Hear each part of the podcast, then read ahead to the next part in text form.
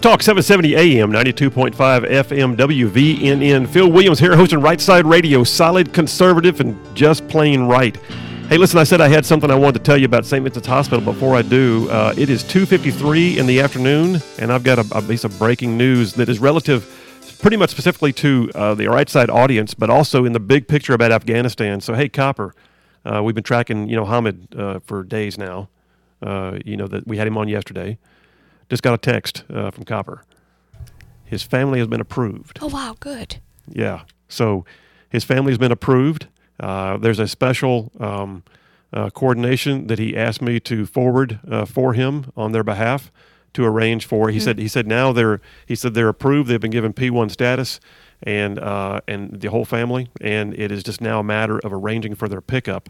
And so he's given me the contact for that, and I'm about to uh, during the next break I'll be sending that but that is just so huge. I mean, literally, that came in during the break while I was waiting for the commercials to end. I'm sitting here just like you know doing fist bumps in the air. Yeah. Um, but um, that's huge. And uh, and I, how many is that uh, total? Well, uh, my recollection was it's his mom, his dad, a sister, and a brother, hmm. and I think the brother is also married. Uh, hmm. So um, that's what we're looking at right now.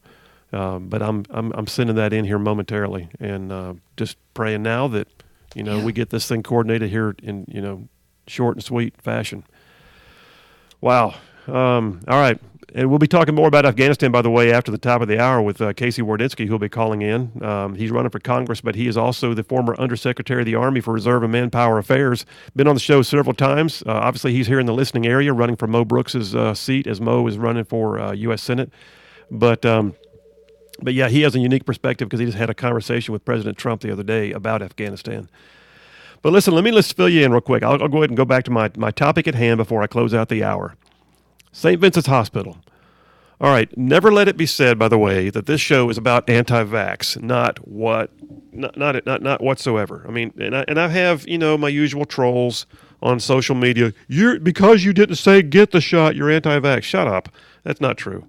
Um, the reality is, I'm a firm believer in liberties and the ability for people in the free society to have a right of self determination and to make decisions they believe are good for themselves and their dependents. All right, period. That's it.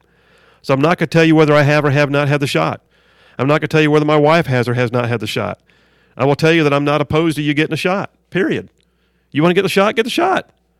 But in our society, if you don't want to get the shot, then I get that too, especially in light of the fact that Two out of the three vaccinations have yet to receive their FDA approval. I get that. I also know you have a government that's been giving you mixed messages. I get that. And I also get the fact that it's been a very jaded year and a half watching businesses get shut down, watching the economy be torn up. Uh, and by the way, I, Republicans and Democrats have been making some bad decisions in this time frame. But here we are right now setting up almost like a caste system in society if you don't have what you know President Biden urges you to get, get the, get the just get the shot, man. Come on, man, just get the shot. If you don't have it yet, he's urging employers to put strict requirements in. Well, one of those employers is a hospital. And by the way, I don't think they're alone. I think there's others in the hospital association here in Alabama that are doing something similar. But I'll pick on St. Vincent's for a minute. Right down there in Birmingham, a part of the Catholic uh, hospital system. Um, oh, what is the broad name for the Catholic system? I've forgotten uh, Ascension, I believe. Yeah, Ascension Medical Systems. Um, and they have said, by the way, you will be vaccinated, I think it's by November 12th, or you will be discharged. In fact, what they also came back and said in a modification was you're allowed to file for a religious exemption, but they will decide whether it's considered a religious exemption or not. In other words, you can tell them it's faith based, they'll decide whether it really is. And they said also, by the way, that if you give too vague or ambiguous of a description of your request for a faith based exemption, they'll do their own investigation of your background, talk to your coworkers, talk to your own faith leaders to see whether they even agree with you or not. Private employer, mm. making decisions about your faith, mm. in the middle of a pandemic, mm. when we need healthcare workers and those that support them, by the way. Don't think for a minute that the, the nurses and the doctors can do without the food service staff, the admin staff that enroll people and admit them, or for that matter, the folks that clean the floors and clean up uh, in the messes in, in, in the janitorial staff. Don't think for a second they can do without them. So the hospital is going to say, you get your shot by November 12th, whether you want to or not, or you're losing your job. That's where we are. That's where we are right now in American society. They are setting up the means by which they will decide who is clean and who is unclean. And if you were considered unclean, you could lose your job in some categories. Now, some of y'all can endure that. You can move on to the next job. You can go places.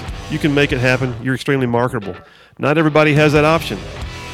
But uh, it's going to be curious to see how St. Vincent's does this, knowing full well that one of the claims is that we are struggling with ICU bed capacity.